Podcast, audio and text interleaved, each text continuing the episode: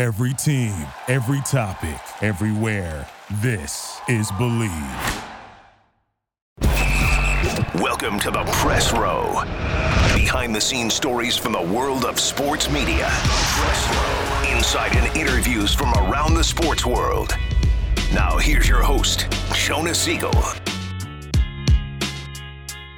When you talk about sports media, Canada, certainly Toronto, there are some names that come to mind, and one of them always included in that is Steve Simmons from Postmedia, the Toronto Sun. Growing up following sports, reading newspapers, watching the reporters on TSN, Simmons was always a big part of the dialogue and remains so today. Whether it's his regular columns or especially his weekly Sunday column, always something that I've looked forward to. And Steve has been a dominant player in the Canadian sports landscape for over 30 years.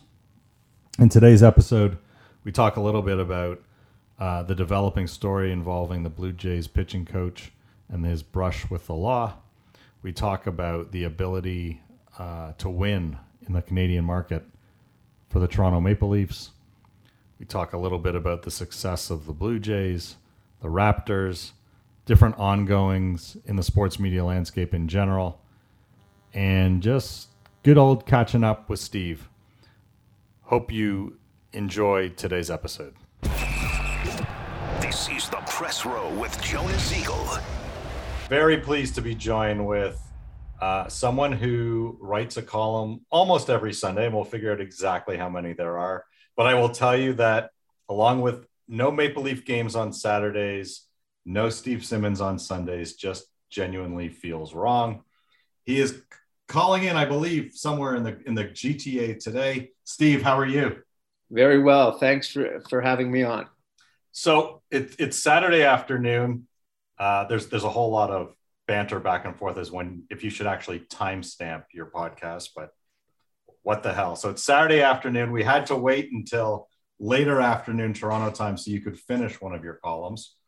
Two questions on that. One, in a typical year, 52 weeks there are apparently. How many do you write a year? How many columns do I write a year? Of your Sunday column, sorry. Oh, su- Sunday's probably about 46, 47 weeks. Um, but total columns would be 200 plus. And of the Sunday, like that's, inc- and, and those are a massive amount of work, are they not? Yeah, it's two full days of gathering, organizing, and writing. The average column I write would be about 800 words. On Sunday, it's 2,400. So it's three times the size of a normal column. And I've been doing it, well, every Sunday for most of the last 33 years. Uh, it got twice as large a few years ago when my sports editor decided to change it from one page to two. Thank you very much. and it, it went from like 1,200 words to 2,400 words. And it got way more difficult to do when all sports radio and all sports television and bloggers and internet and social media and all this stuff started taking my Tuesday notes and turning them into Wednesday conversation that were no lo- was no longer relevant by Saturday or Sunday. And interestingly, uh, Postmedia now has a subscription to the column where you can get it Saturday evenings before the paper comes out. I'm making air quotes for those who can't see me because I'm not sure what that means in a in a digital world. Has that? Uh, I'm curious. Has that done well? And I guess we could debate what well means. Do you have a lot of subscribers getting it early? I don't know what well means either, and I don't know what the exact number is because they won't tell me what the exact number is. Um, my understanding is it's done quite well and better than anything else that Postmedia has attempted to to send out and and the way there, there's no cost for the subscription. It's a free subscription. And basically what it is is we used to put it online on saturday and i used to post it once it was finished and, and edited and then people would start reading it. And so now what they've done is you can get it for free on saturday if you subscribe but you can't read it online until sunday if you don't. And so th- there are people who prefer to have it Sunday morning with their coffee. There's people who like to get it as soon as possible on Saturdays. It's become a, I hate to say this because it's me doing it, but it's, it's become my signature of sorts. And in some ways, I adore that, and in some ways I hate that. I don't know. It's it's just become something attached to me, and people like if I see someone on the streets and they, and they recognize me or talk to me, oh, I love your son. No one ever says I love your Tuesday column. or uh, uh, people, some people don't know I actually write other days, um, but people are caught in on this one. They love the format. It, it works for them. It's simple. It's easy. Lots of people have attempted notes columns over the years, and most have failed historically. And you know, there's been a few who have succeeded, and I've been fortunate enough to be one of them. Yeah, as I said, like there's there's a couple things as a sports fan that I really enjoy. So one is the Leafs on a Saturday now afternoon because I'm on the West Coast. Uh, not having Leafs on a Saturday really bothers me. Uh, not having your column on a Sunday bothers me. At the same time, for different reasons, not having Larry Brooks on a Sunday bothers me as well. I'm the same way with Larry Brooks, to be honest. I, I look for that every single Sunday, and I want the Leafs on Saturday night. And I think probably no different than a lot of people. You get used to the things that sort of are comfort zone things for you. I'll go into a barber shop, for example, or the grocery store, and somebody will throw uh, whatever became of at me. Why didn't you use Mike Pelech, or why didn't right. you use this guy or that guy? Then I'll have to tell them I used him 10 years ago, or I didn't use him. Things like that have just become part of daily conversation. And so it's kind of fun for me to, to see how they've taken the work that I do sort of privately in my own office and, and made it part of their lives as well.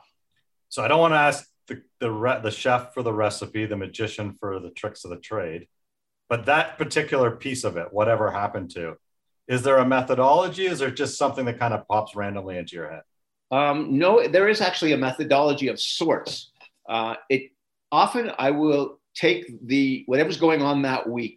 Let's say it's Wimbledon.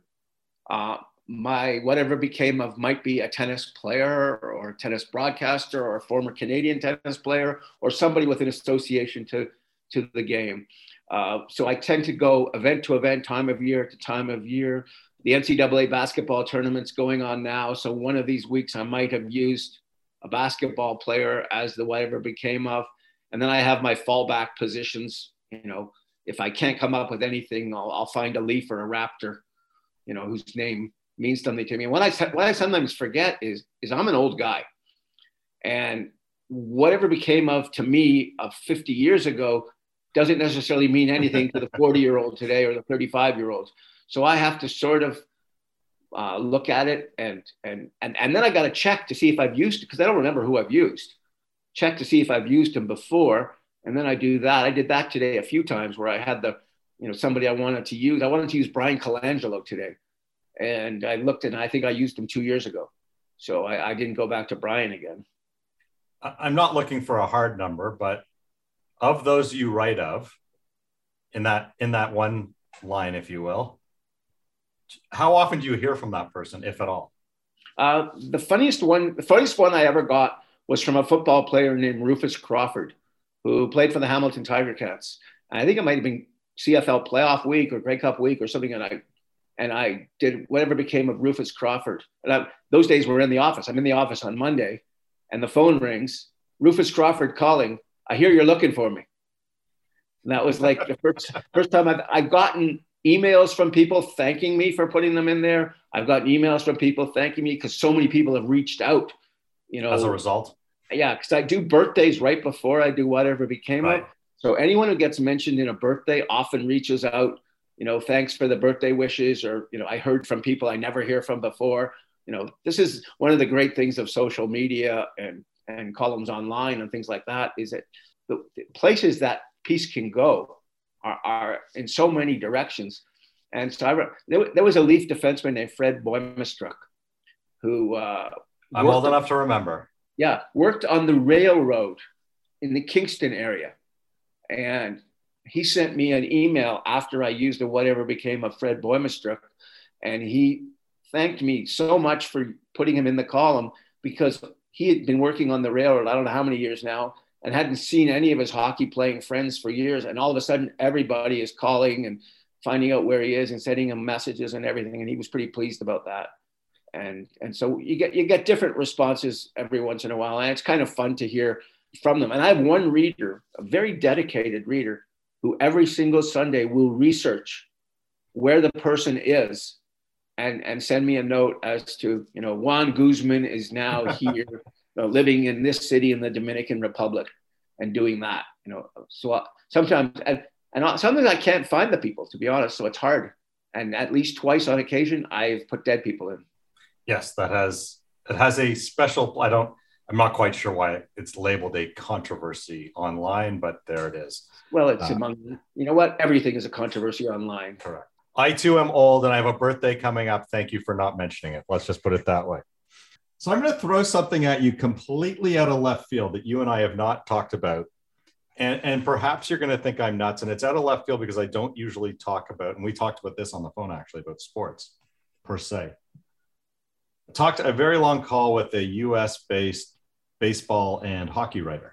Well, I think one of the best in, in the US. And the observation, your immediate answer is going to go, no, that's ridiculous. But I'm going to ask the question and I hope we can have a, a good discussion on it.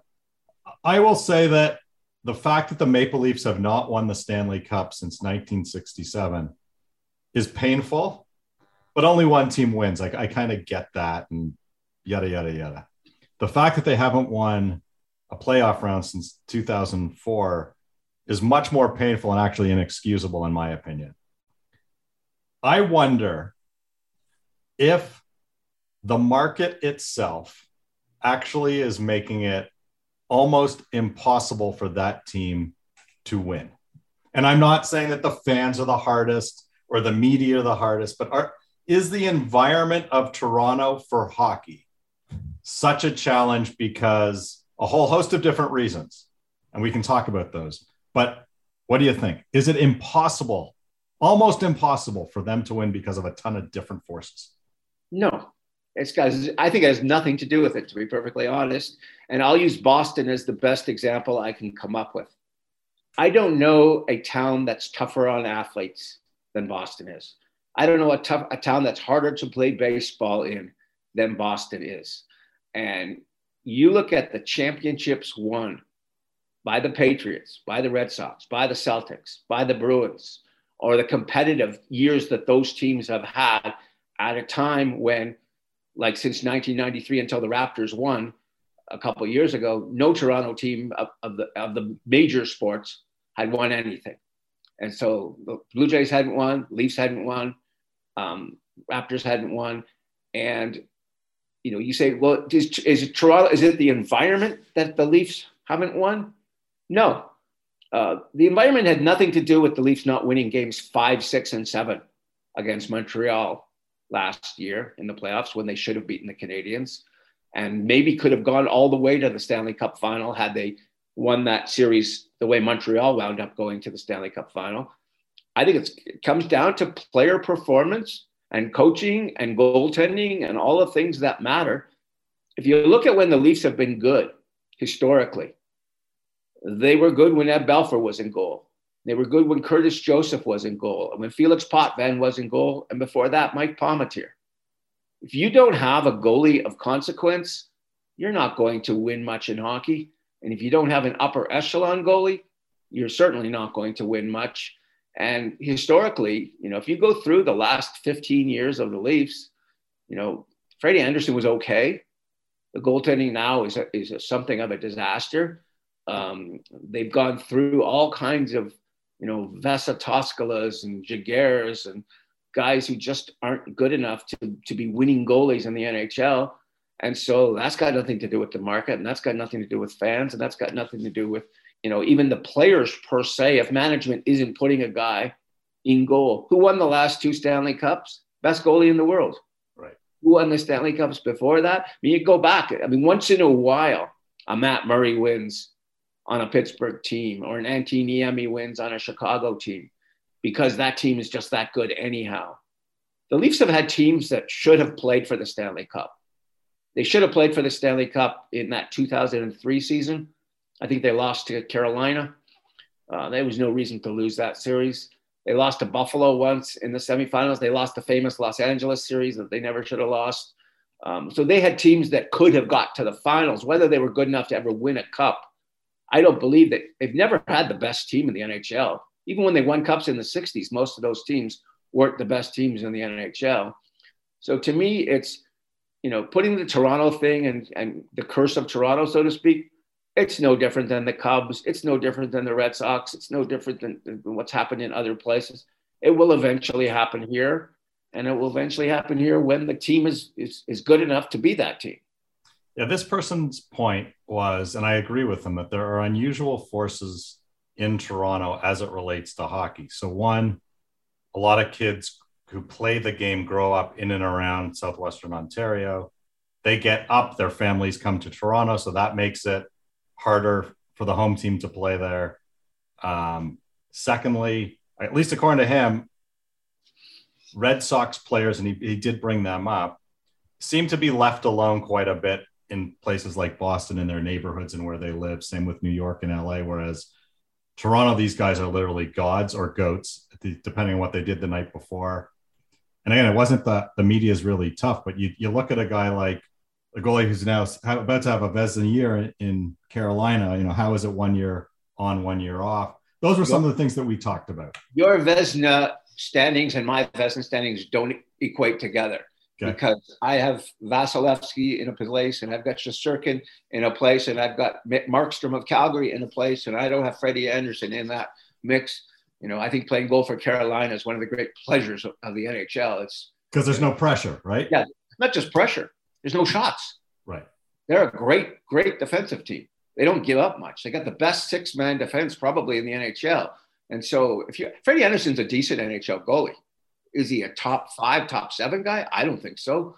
But you know, his numbers this year are awfully good, and part of it's because of the team he plays for. But he's not as good as the three guys I just mentioned, and I don't think he'll be one of the finalists for the Vezina. But all that said, you talk about the prep. Like in today's world, where everyone lives in condos in downtown Toronto, you honestly think that Auston Matthews sees anybody while walking, other than walking his dog, or or Mitch Marner sees anybody, or you know, or John Tavares living in the suburbs in Oakville sees like I don't I don't see I think your point is invalid as to them being under pressure and being in neighborhoods and that kind of thing. I mean, I think the only person I know who's out and about in in the city is Jason Spezza, and he's about the only guy I, I know who absolutely loves being out and about amidst the fans and, and that kind of thing because this is what he asked for. This is what he wanted. And so it was important for him to sort of come home and, and, and live that Maple Leaf dream. And, that, and that's what he's doing. But I mean, you look at the team this right now, there's about eight teams that could win the cup in the NHL. I'm not sure the Leafs are one of them because I don't know if their goaltending is good enough. But if their goaltending is Jack Campbell first half of the season, they can they can get through a few rounds and they can go if their best players are playing at the highest level. And to me, so much of it comes down to I expect Auston Matthews to be great. And I expect Mitch Marner to be great, even if he hasn't been in the playoffs before. I don't know what to expect from John Tavares and Willie Nylander. And if I don't know what to expect from them and they can't be great, then the Leafs can't be great either. We'll take another couple of sports topics and then we'll go back to what I like talking about. But let's play hypothetical just for a second because we're talking today. Let's say they draw Tampa, Boston, or Florida in the first round. And let's say they play pretty well and they take whoever that is to seven games and what have you, bad goal, whatever, they, they lose in seven. Is either do you think someone's going to pay the ultimate price? Someone. Do you think Shanahan or Dubas is going to pay the ultimate price? I think that's a fans conversation rather than it's a it's a real conversation. The Maple Leafs, unlike most teams in pro sports, don't per se have an owner. They don't have one guy who is in charge and he says, "Oh, I don't like him anymore. He's losing every year. I'm getting rid of that guy." Which is what happens when you have a singular owner on a team. Leafs are owned by a corporation, and it's a private corporation, not a public corporation. And its majority ownership are two major corporations, Bell and Rogers. And Bell and Rogers don't really get day to day involved in what the Leafs are doing because, or the Raptors or anyone else for that matter, because their major business is far bigger and far more important than, than the hockey team is. Larry Tannenbaum is the minority owner who might have the larger say. But Larry Tannenbaum loves everyone. And every person he's ever hired in his life is the greatest person to do the job. So until someone decides there, not on sports radio and not in the newspaper and not anywhere else, until someone in that corporation says, you know what, we have to make a change. Now that comes the question who do you change and where? Do you get rid of Shanahan? And if you get rid of him, who do you hire that's better? Do you get rid of Kyle Dubas, who I think is growing nicely into the job? Or do you and, and, and replace him with someone who isn't as qualified or, or can't do the job? Do you maybe change coaches? And, and I can I could make a good case for keeping Sheldon Keefe and a good case for getting rid of him. And it's quite possible that the Leafs have the most points this season that they've ever had before. So I don't know. Knowing Larry Tannenbaum as well as I do, I can't sit here and say anyone's going to pay the price because there's never been any indication that he operates that way. I mean, he was in love with Brian Burke. He didn't want to fire Brian Burke. The other people decided that. He, he didn't want to fire Colangelo. Other people decided that. Like Tim Leiweke decided that. Um, there's no Tim Leiweke there now. There's no one of those guys who's going to say, this guy has to go.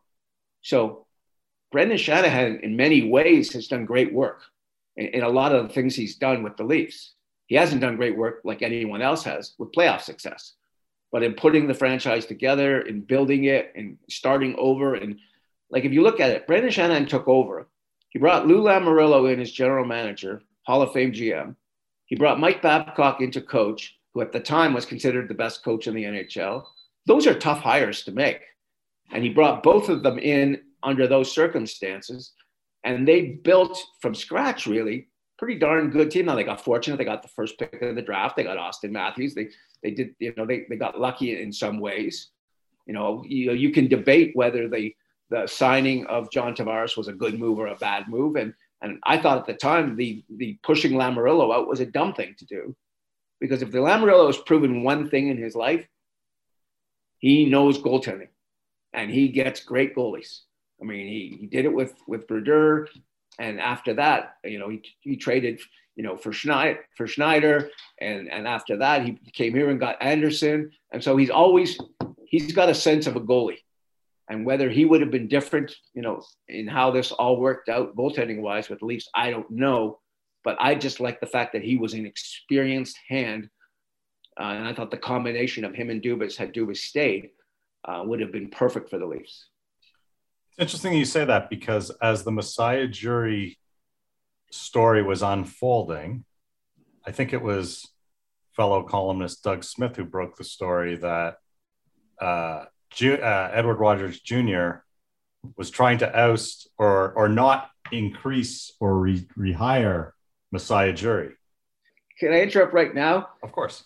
That tells you all you need to know about what an idiot Ed Rogers is. Ed Rogers tried to replace Paul Beeston when he was the president of the Blue Jays. And he decided he wanted to possibly talk to Kenny Williams yeah. about this hiring with the Chicago White Sox, but he had to call the owner, Jerry Reinsdorf, to get permission. Now, what he didn't know, being because he's Ed Rogers, he didn't know that one of Paul Beeston's best friends is Jerry Reinsdorf. And so he's essentially calling one of your best friends to replace you. Now, don't you think that minute that Reinsdorf hung up with Ed Rogers, the next phone call he made was to Paul Beeston? Guess what? They're trying to get rid of you. So in this situation, you look at the Raptors right now. Masai Ujiri could be executive of the year in the NBA again. Like I think he's having an absolutely brilliant season of what they had in mind for this team and where they are. And if you can't believe in this guy after everything he's done here, then you're never going to believe in any sports executive and you're not going to know any better. And Ed Rogers is one of these people who listens to his buddies who are sports fans. And I'm going to quote my old friend Marv Levy if you start listening to the people in the stands, soon you're going to be sitting with them. My, my point is, though, that he is, I think, probably that he's now the tippy top of Rogers who yeah. is a majority, a, co-majority owner of MLSE. And I'm going to paraphrase and say you're calling him a wing nut. but he's now a wingnut who's now going to be in the board meeting when Brendan has to walk in and talk about. Oh, absolutely. And here's the thing Eddie has his 35%, and Bell has their 35%. And so the two groups who don't like each other to start with rarely get along on anything. Correct. So the odds are if Eddie's pushing something in one direction, Bell will likely not, you know, be going in that direction, which will leave Larry Tannenbaum as the determining factor in whether Eddie gets his way or not. And and so I don't know if you know what happened with Brian Burke. Bell decided they didn't want him anymore. And Bell then went to Rogers and talked Murat, what was his name? Uh, forget the guy's name that was the CEO. Nadir Mohamed. No, that's Rogers, yeah. Went to Nadir Mohamed and they convinced Nadir that it was time for Burke to go. And it was a lot more about not the hockey team, but about Brian's persona and public ways of, of behaving. And they didn't like that and they didn't think it was representative of their companies. And so they decided between the two of them that they were going to get rid of Burke, who at the time was on the negotiating committee for the NHL in a lockout. So they couldn't fire him until the lockout was over. As soon as the lockout ended, they fired Brian Burke and they made Larry Tannenbaum do it. And Larry Tannenbaum was the one person who was against firing Burke. You know, Larry being, I'm in love with all my employees kind of thing. And him and Dale Lastman had to go and fire Brian Burke when neither of them were in favor of it.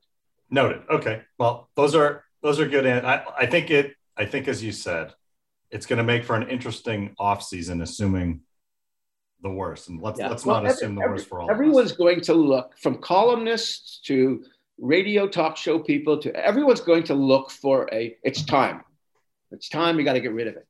And the question I have, and I've, I've worked this out on paper and in my head and in every other way. Okay, let's use Kyle Dubas as an example. Find me a better GM. Find me a guy who's going to find a Michael Bunting cheap or an Ondrej Kase cheap or a David Kampf cheap. Yeah, he messed up on on on Petr Mrazek and he messed up on on the guy that went to Arizona, Ritchie. Yeah. Um, but he turned Ritchie into a defenseman who's not a bad defenseman. And, you know, I suspect he tried, he was hoping that Mrazek got claimed on waivers. But so that, there's some pretty good work done in salary cap world where they have zero flexibility because when they signed all of their players, they assumed, as most people did, that the cap would continue to go up. And because of COVID, now we're now into what, over two years, you know, the, the salary cap has not moved. And if anything, they, they figured by now it would be $10 million more than it is, which was a, a logical assumption. So Tavares signing looks worse for two reasons. One, Tavares hasn't played that well. Two, um, the cap hasn't gone up, so you don't have more money to spend on other things to make up for the mistakes that you made. I guess the question would become should they not be successful in advancing this year, is Kyle prepared to go back and have to deal with in order to solve what you're saying needs to be solved yep. with to go get a top goaltender man I, I, imagine jack campbell would like to have whatever offer apparently he had early in the season back again. Uh, but in order to go get a goalie and or a stud defenseman one of those four is probably going to have to go the other way. Yeah and, and you know what? I love that i love that stud defenseman line by the way. There's about four of them. Right. And i don't remember the last one that was traded. Um, it's been a long time since Chris Pronger got traded um, and Chris Chelios got traded. Uh, very few of those A defensemen ever get traded. So everyone always said, "Oh, I'm going to go get that guy." Well, who are they? Right. And it's no different. It's the same with goalies in, in a way, because I, my friend Eric, I don't know if you know Eric Duhatschek. My friend Eric Duhatschek in Calgary, former roommate of mine. Um, he has a theory on goaltending that I've always subscribed to there are great, great goalies in, at any era. And I think there's one right now in the NHL, one absolutely all time great goalie. There are goalies who have great years. And often it's not the same guy year to year to year. And then they're the guy, and then they become interchangeable. So we see Shesterkin this year, and he is sensational.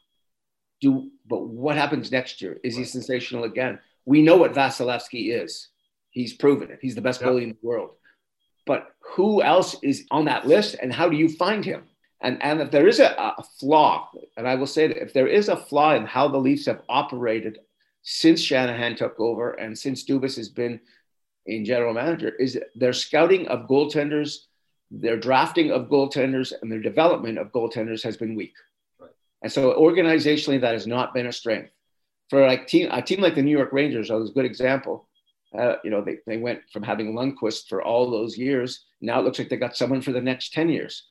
Um, you know, sometimes you get that way. Sometimes you're either you're lucky or you're just smart. Um, but goalies are, are misre- um, misscouted and poorly developed in a lot of places, which is why guys on their second stints often as you know, become decent. In Jack Campbell's case, this is his third stint. Um, so we and we still don't know what he is yet at 30 years of age. So let's let's change gears a little bit and go a, bit, a little bit more traditional to what I typically talk about. We are living in, you know, pandemic, unprecedented. Physical newspapers haven't died, but they've certainly, and maybe that that decline has stabilized, and online sales certainly certain places have started to increase to a point where I, I don't think people are now saying newspapers are going to go the way of the dodo. Um, talk radio uh, or sports talk has evolved where we're no longer necessarily listening entirely to live drive radio. We listen to on demand radio. Uh, you can listen to all the best, all the shows that you want, whenever you want, on whatever you want numbers are, are pretty good. They're growing. People are finding a way to generate an audience and make a living off of it, both traditionally and non traditionally. And all of the sudden, this thing that just seems highly improbable called gambling enters from the right side. And for those of you not watching, Steve has a huge grin on his face. Uh, the pastrami sandwich from the center deli has just sat at his table. Um, it is a fascinating time. Uh, what's your take on the the mix, the unusual oil and water, although totally natural, because that's why a lot of these leagues are as popular as they are. But all of a sudden, they are absolutely being intertwined and mixed at the very top in the very places you never expected to see them. Well, it, it's rather remarkable that I start in the business where you couldn't even put a point spread in your article because editors would take it out. Yep. Um, to a point where then you could run the point spreads in another part of the section, and, and that worked. And this afternoon, as I had my television on prior to coming on here, um, the ESPN hockey game was on, and they had Wayne Gretzky doing an ad for MGM, whatever their betting site is, might be MGM Canada or something. Um, and you can't now go five minutes on television, turning channels or wherever, where you don't see an ad for an online betting form of some kind. And so the leagues are now in business with these people, even though, you know, we see what happened in the NFL when a player got caught gambling and the NHL won't tell you who the starting goalie is. And in the NFL, you have to know, you know, all the injuries and who's starting and what the quarterback situation is. And every league's different in how they operate that way. Everyone's trying to make money off of this, not really understanding exactly what it is they're making money off or how it's all going to work. And in Ontario, where I live, um, I think there's now 40 some registered uh, gambling places and or sites for when single game starts in April, uh, gambling. And I think this is a little bit like what happened with marijuana a few years ago, where everybody thought they were going to get rich buying marijuana stocks. And everyone's going to get rich, you know, opening up the corner's cannabis store. And what we found out over time is, yeah, some people did, but a lot of people went broke, and a lot of people, you know, didn't make the money they they thought they were going to make. And I think the same thing's going to happen to gambling, is that the people who know what they're doing best and understand it and have a sense of where they're going with it will succeed and a lot of other people will trip all over themselves and and not necessarily succeed and you know I'm more fascinated just to see the in stadium experience. I know in Washington already they have the setup with where you can you can do prop betting at games. I look forward to the day you can be sitting at you know the Scotiabank Arena in Toronto, and between periods you can bet on whether Willie Nylander is going to score in the third period or not. And I, oh, think, I think it's going to be deeper than that. Sorry for interrupting, Steve. I think you're going to be sitting at your seat, and Willie Nylander is going to get hauled down on a breakaway, and you'll be able to bet whether or not he's going to score on the breakaway on your phone. Yeah, you may be a yeah, that, that's highly possible, and maybe you could even do that now. I don't I don't know because I'm not a prop better. My kids are. My kids are in their 30s, and they both, especially my youngest one, he loves to uh, to make you know crazy bets on on things and not that much money, and he loves the action, and and so people will and people will get involved. And one thing I, I've known as a fantasy football player, watching the NFL now, fantasy football has distorted how I watch the NFL because you don't care who wins. No, I want it from the one yard line. I want my guy to score. Right. I if I if I have a wide receiver, I don't want him going out at the one. I want him scoring the touchdown. Right. And and so I care a lot more about how that all works than I do about the rest. And I suspect that's what it's going to come to in some ways for for sports is you're going to care more about even if it's a one dollar bet, you're going to care more about that one dollar bet than you're going to care about the outcome of the game.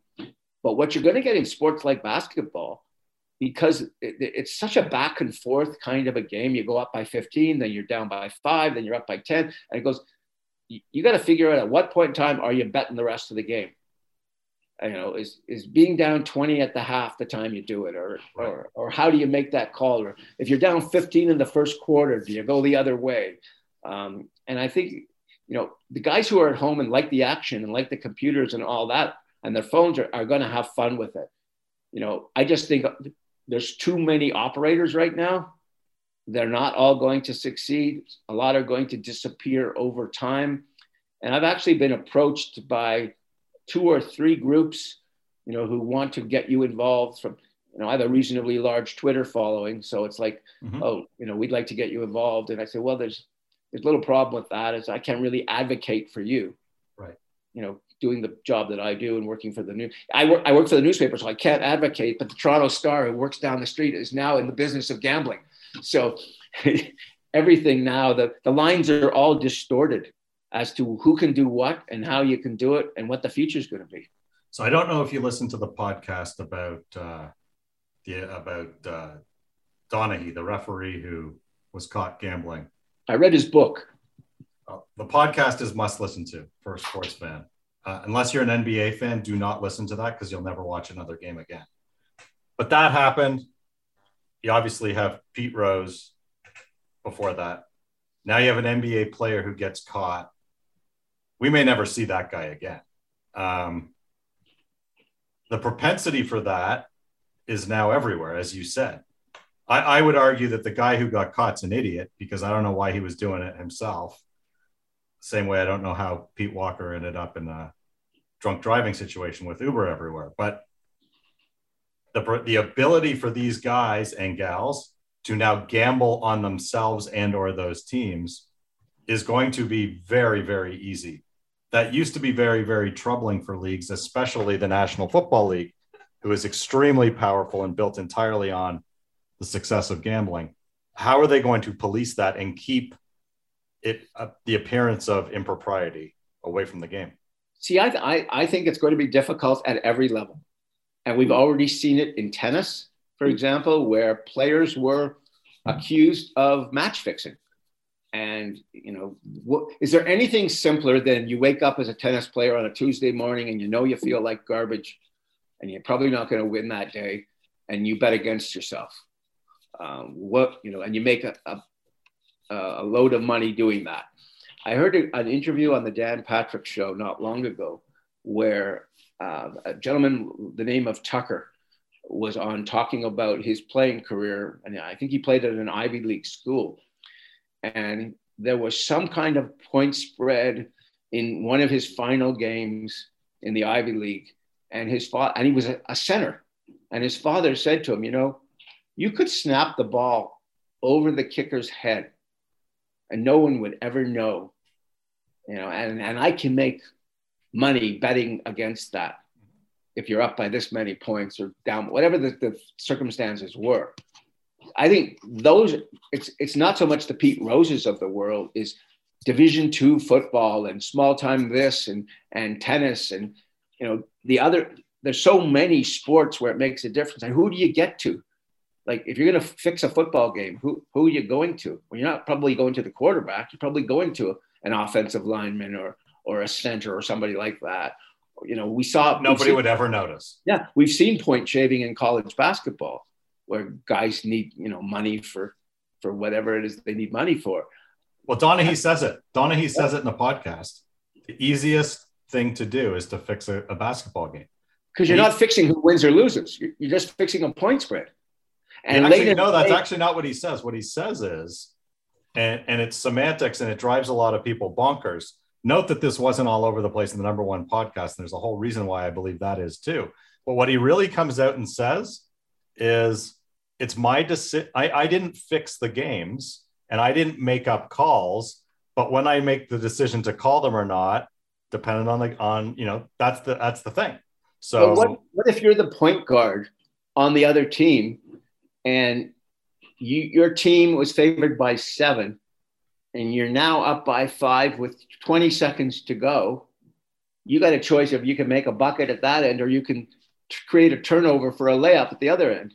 And suddenly that seven points, the five point spread is gone. You still win the game. It doesn't change whether you win or lose. It just changes the points. I think I think basketball has has way more open to possibilities than the other sports. And the calls are so arbitrary. Yeah, and and the other sports are like, how do you, you know, I always thought the empty net goalie in hockey is one of the great screw ups for betting there ever was. And now what teams are doing actually is they're pulling their goalies way earlier, and often teams are scoring two empty net goals now. Right.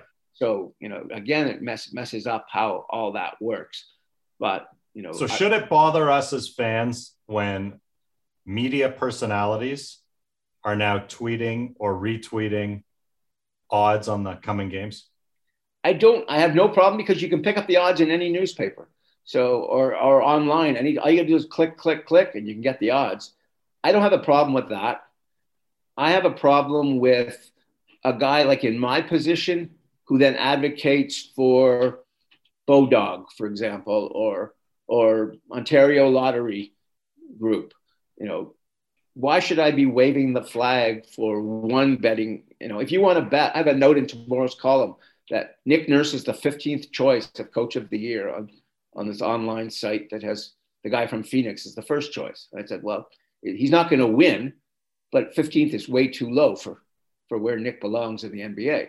And, and so I'll make a reference to that as like Al Michaels often makes references when doing, you know, the Sunday night games. He'll make references like that last field goal you know, they've hit the over or something like that. You know, I don't have a problem with that kind of thing because everyone, that's what everyone's thinking and talking about anyhow.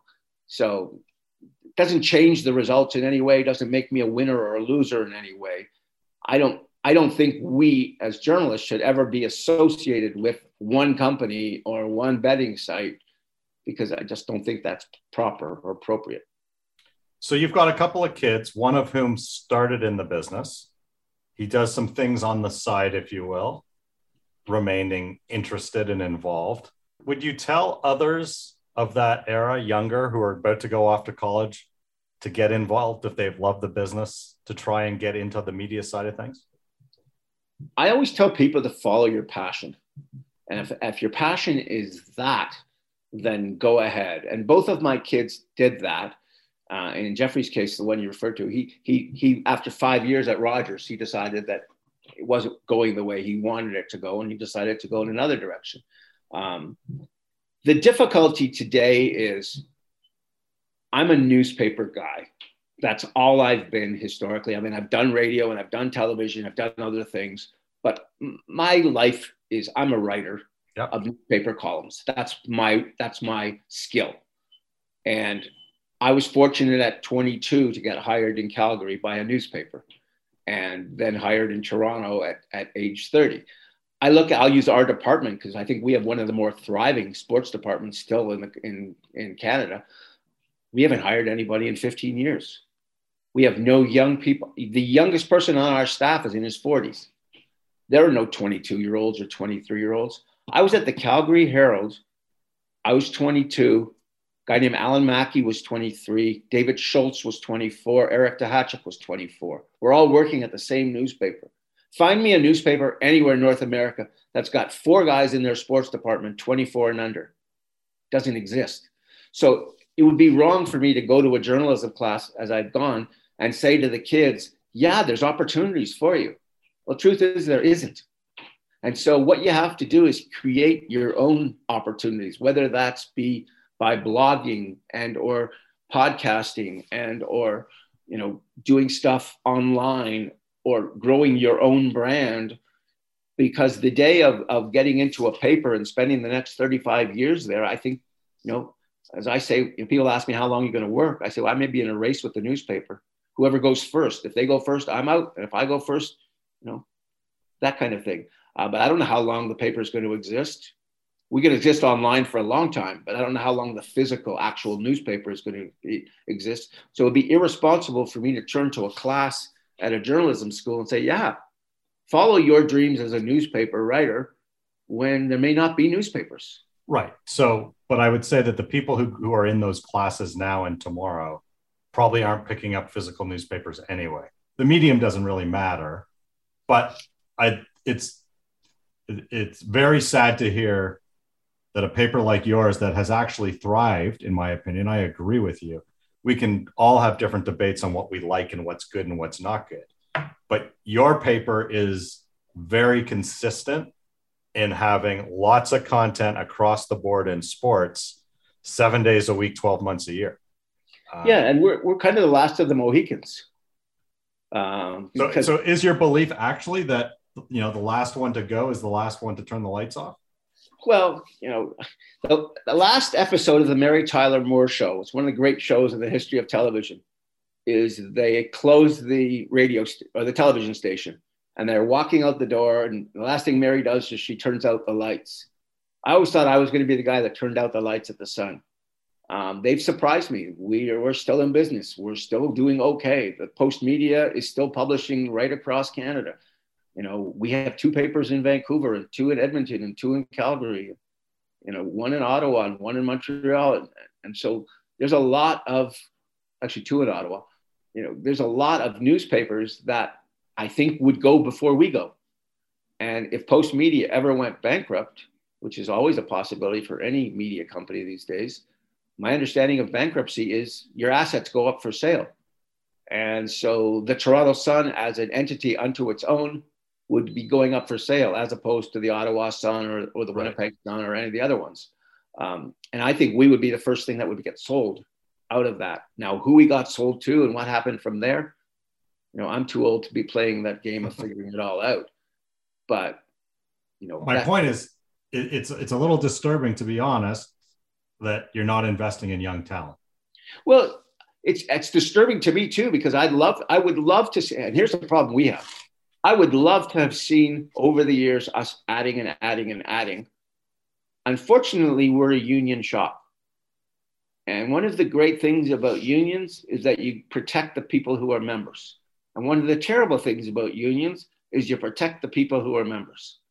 And so if you're a guy, I'm not going to use myself in this conversation because it sounds prejudiced, but if you're a guy who really does his job well, then you should be protected Yeah. and you're a guy who does his job not well and you don't put your heart into it you don't care anymore and you're you're mailing it mailing it in you, might be asleep in the ticket booth while people yeah. are walking in and out you of the subway station be, you should be replaced but we can't and so that's one of the unfortunate strengths and flaws of our industry or maybe any industry is i would have loved to seen a lot of people uh, i can give you some names of, of I'm, not, I'm not going to. I, I suggested years ago that we hire Elliot Friedman. I suggested years ago that we hire Ben Nicholson Smith. There's been guys over the years that I've gone to our bosses and say, this guy is a comer and he's going to be something special. At the time, Elliot was not very well known as he, as he is now. But I'm just using different names along the way of people who, you know, we saw or suggested. And there was never the opportunity because you know because people's jobs were protected. And i talked to my boss recently about this and because we were discussing you know some work that was being done that maybe wasn't to our satisfaction. And he says we're not the nfl we can't cut people just because they're not doing their job. And you know in some ways i wish we could because it would make our department and maybe all the departments across the whole country better than they are yeah it's as i said it's uh, i did not know that you weren't adding new voices at the same time as others were perhaps retiring out that is too bad it is certainly an interesting time in the market. There's certainly lots of things for you to write about. How excited are you to watch what unfolds with the Blue Jays upcoming season? Um, fascinated. This is the best Blue Jays team since the 93 World Series champions. And if what you actually go wrong, what? No, what but if you go wrong, but if you look at compare the starting lineups right now, they're quite comparable and you could almost argue that this team, one to nine, is better than that team was one to nine. Maybe they're not as good defensively. Offensively, they are possibly remarkable. Again, we want to see Guerrero do this for two years, not just one. You want to see, you know, what Bichette's going to be. You want to see what Teoscar Hernandez is going to be, what Springer is going to be when he plays the whole. But it, this is the best lineup one to nine in the American League. Their starting pitching one to five is very solid. And they have a six and a seven and maybe an eight possible as extra starters if they need them. So they're deep, deep in starting pitching. They're deep in their everyday lineup. And the bullpen, every year, the bullpen in any city is a, you know, what's going to happen and how's it going to happen and, and whatever. But they won what, 91 games last year? You know, I don't see how they don't win 95 you know, although we're off to a very bad start after, you know, the pitching coach gets caught, you know, out having too much to drink and driving too fast the other night. And, you know, sometimes I look for signs, and that's a sign to me that, you know, this is not the way you want to start your season with a guy who's been an incredibly valuable coach in, in this kind of peril. And the pent up demand in the market to get back into that building, irrespective of what you think of it, after not being there ostensibly for the past two plus years is enormous. I mean, they could be getting 35 to 40 a night. Well, if 2015 and 2016 proves anything, is that this market is a, is starved for a baseball winner. And the 2015 and 2016 seasons to me were very telling and how different they were from say 92 and 93 because in 92 nobody expected the Blue Jays to win. They were considered to be a team that always choked. And so until Robbie Alomar hits the home run in Oakland and they beat the A's and all that stuff happens, the Jays were never thought to be a team that could win a World Series. And until Ed Sprague hits the pinch hit home run in game two against Atlanta, if they lose game two against Atlanta, there is no 92 World Series champion. And so you looked at that team, lots of things went in their way. And then they made the Carter Alomar trade the year before. So 91, 92, 93, really big. You fast forward to 2015, it, all those years, they were never in contention at all. They were never once in, oh, if they win this series, they're in. Right. No, they were never in contention. So in 2015, you went to the park. There was no social media in 92 and 93. No. There was no very little sports radio at that time. There was there were no sports national networks in your city the way they are now, and so everything the entire market has changed. And what I noticed was two things: one, a much younger fan at the stadium than I'd ever seen before, and a much more female fan than I've ever seen before. And so 2015, 2016, I would go and I'd walk around the stadium just to look and see who's in the seats.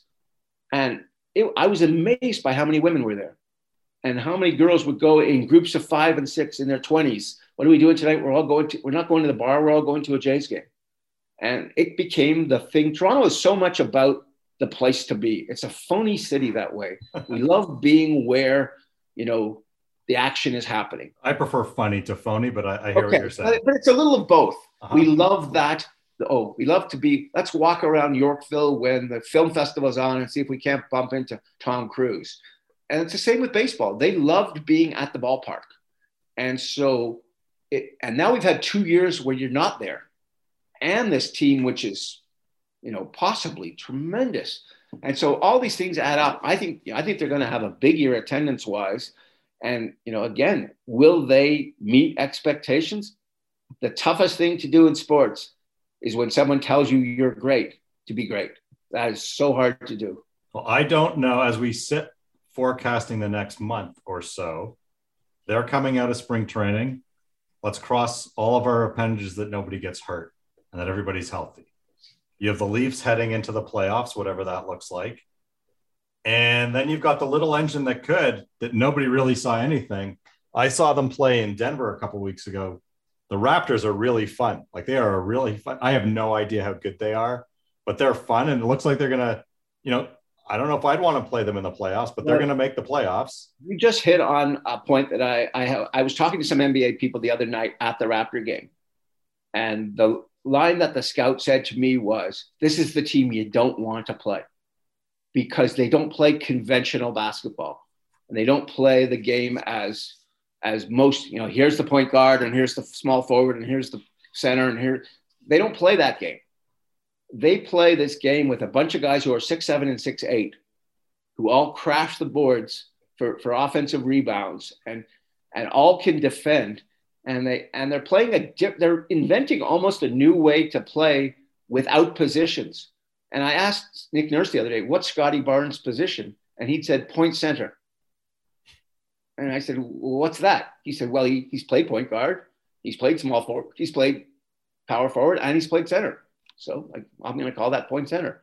And, and that's the thing about playing the Raptors. I think teams don't want to play them because they don't know exactly what they are. And one thing that, you know, four years has, has for me, has absolutely crystallized is Nick Nurse is one of the great coaches I've ever been around any sport. Like he is just exceptionally good at his job. I don't want to play a team if I'm one of the uh, opponents in the NBA. I don't want to, if I'm Doc Rivers in Philadelphia, I don't know if I want to go against Nick Nurse because I don't want to be outcoached. And I think he'll outcoach pretty much everybody in the East except maybe Erik Spoelstra. Well, I remember being in the dome 92 93 era not game one but game two or three of the season where it's usually pretty quiet. And the place would go nuts because something would have happened in the leaf playoff game because that was the Gilmour era as well. You could have a triumvirate where it's happening with the raptors the leafs and the blue jays. Uh, as a sports writer columnist media member lots to write and talk about in the next coming weeks. And as a fan and as a media member i think we've all earned it. I love april. April to me always the hockey playoffs aren't April this year. They don't start till May. Right. But April I usually love because it's hockey playoffs. It's beginning of baseball season. It's the end of the NCAA tournament. It's you know it's uh, and it's the Masters and all these things are happening almost at the same time. And it's like I just you know can't get enough of all of it. It's going to be a little different this year because baseball will start at the beginning of April. The NBA playoffs I think are the second week of April, and the NHL playoffs aren't until May. And so it's going to be different, but you're going to have the same thing at, at Blue Jay games where, you know, Auston Matthews scores or whomever scores and the Leafs go up one nothing over Boston. And, and all of a sudden this happens and, you know, and people are excited. And the one thing we do know, we, and we know this absolutely definitively, because one thing we can do now we could never do years ago was we can quantify every story we write. How many clicks does it get? How many people read it? And, and more importantly than how many people, how long they're engaged with each story. And so the engagement with Maple Leaf stories dwarfs everything else. Of course. As much as you know, people love the Jays, and as much as people care about the Raptors, uh, the Blue Jays, are, uh, the Leafs are are clearly, clearly number one in the market, and that's not going to change.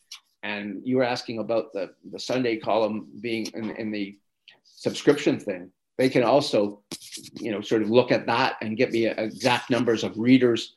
But what they determine with the subscription is it was the largest engagement of minutes of anything else they had on their site, nothing even compared. And so, you know, that was kind of a feather in my cap for that. Yeah, I mean, the only thing, so just to go full circle and I appreciate you spending an extra couple of minutes. My only question as a digital person is I used to come to the site every Sunday and I would read you, but along the way, I'm like, oh, that's interesting. That's interesting. That's interesting. Now I check the email and I may not go. That's that's the only downside. Yeah, I guess. I mean, again, readers have habits. They do what yep. they want to do. And I always, you know, I always say I'm going to go to where I want to find something and I know it's going to be there. Correct. And my biggest frustration, not just with us, but with everybody else, is when I go to their site and I can't find what it is I'm looking for, which is always it's been a frustration of mine from the minute online journalism began. Well, so my hint, I'll tell you what I do. I follow people like you on Twitter. You're usually kind enough to say, here are the Sunday notes. Larry Brooks say slapshot. Uh, that's what I do for that exact reason. I really appreciate you taking the time. Always great to chat with you. I hope that, uh, as I said, for, for fans and media like, I hope the next couple of months are incredibly busy and uh, we've all deserved it because it's been a hell of a couple of months. Yeah, and and you know what? It, it should be fun for those working, for those playing, and for those watching. And you can't ask for anything more than that. Till next time. Thanks again, Steve. All right, enjoyed it. Thank you for Steve Simmons joining today in the press row. This is Jonah Siegel. If you want to appear, you want to advertise in the press row, you can reach me as always at Jonah at YYZ Sports Media. Follow me on Twitter at YYZSportsMedia.com. Follow us wherever you follow any of your podcasts. And until next time, thanks for listening. Thank you for listening to another edition of the Press Row Podcast. You can subscribe on all your favorite podcast platforms. To contact Jonah or to sponsor the show, email Jonah at torontosportsmedia.com.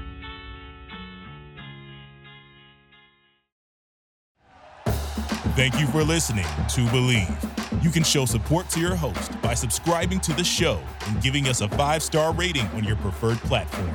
Check us out at Bleav.com and search for B L E A V on YouTube.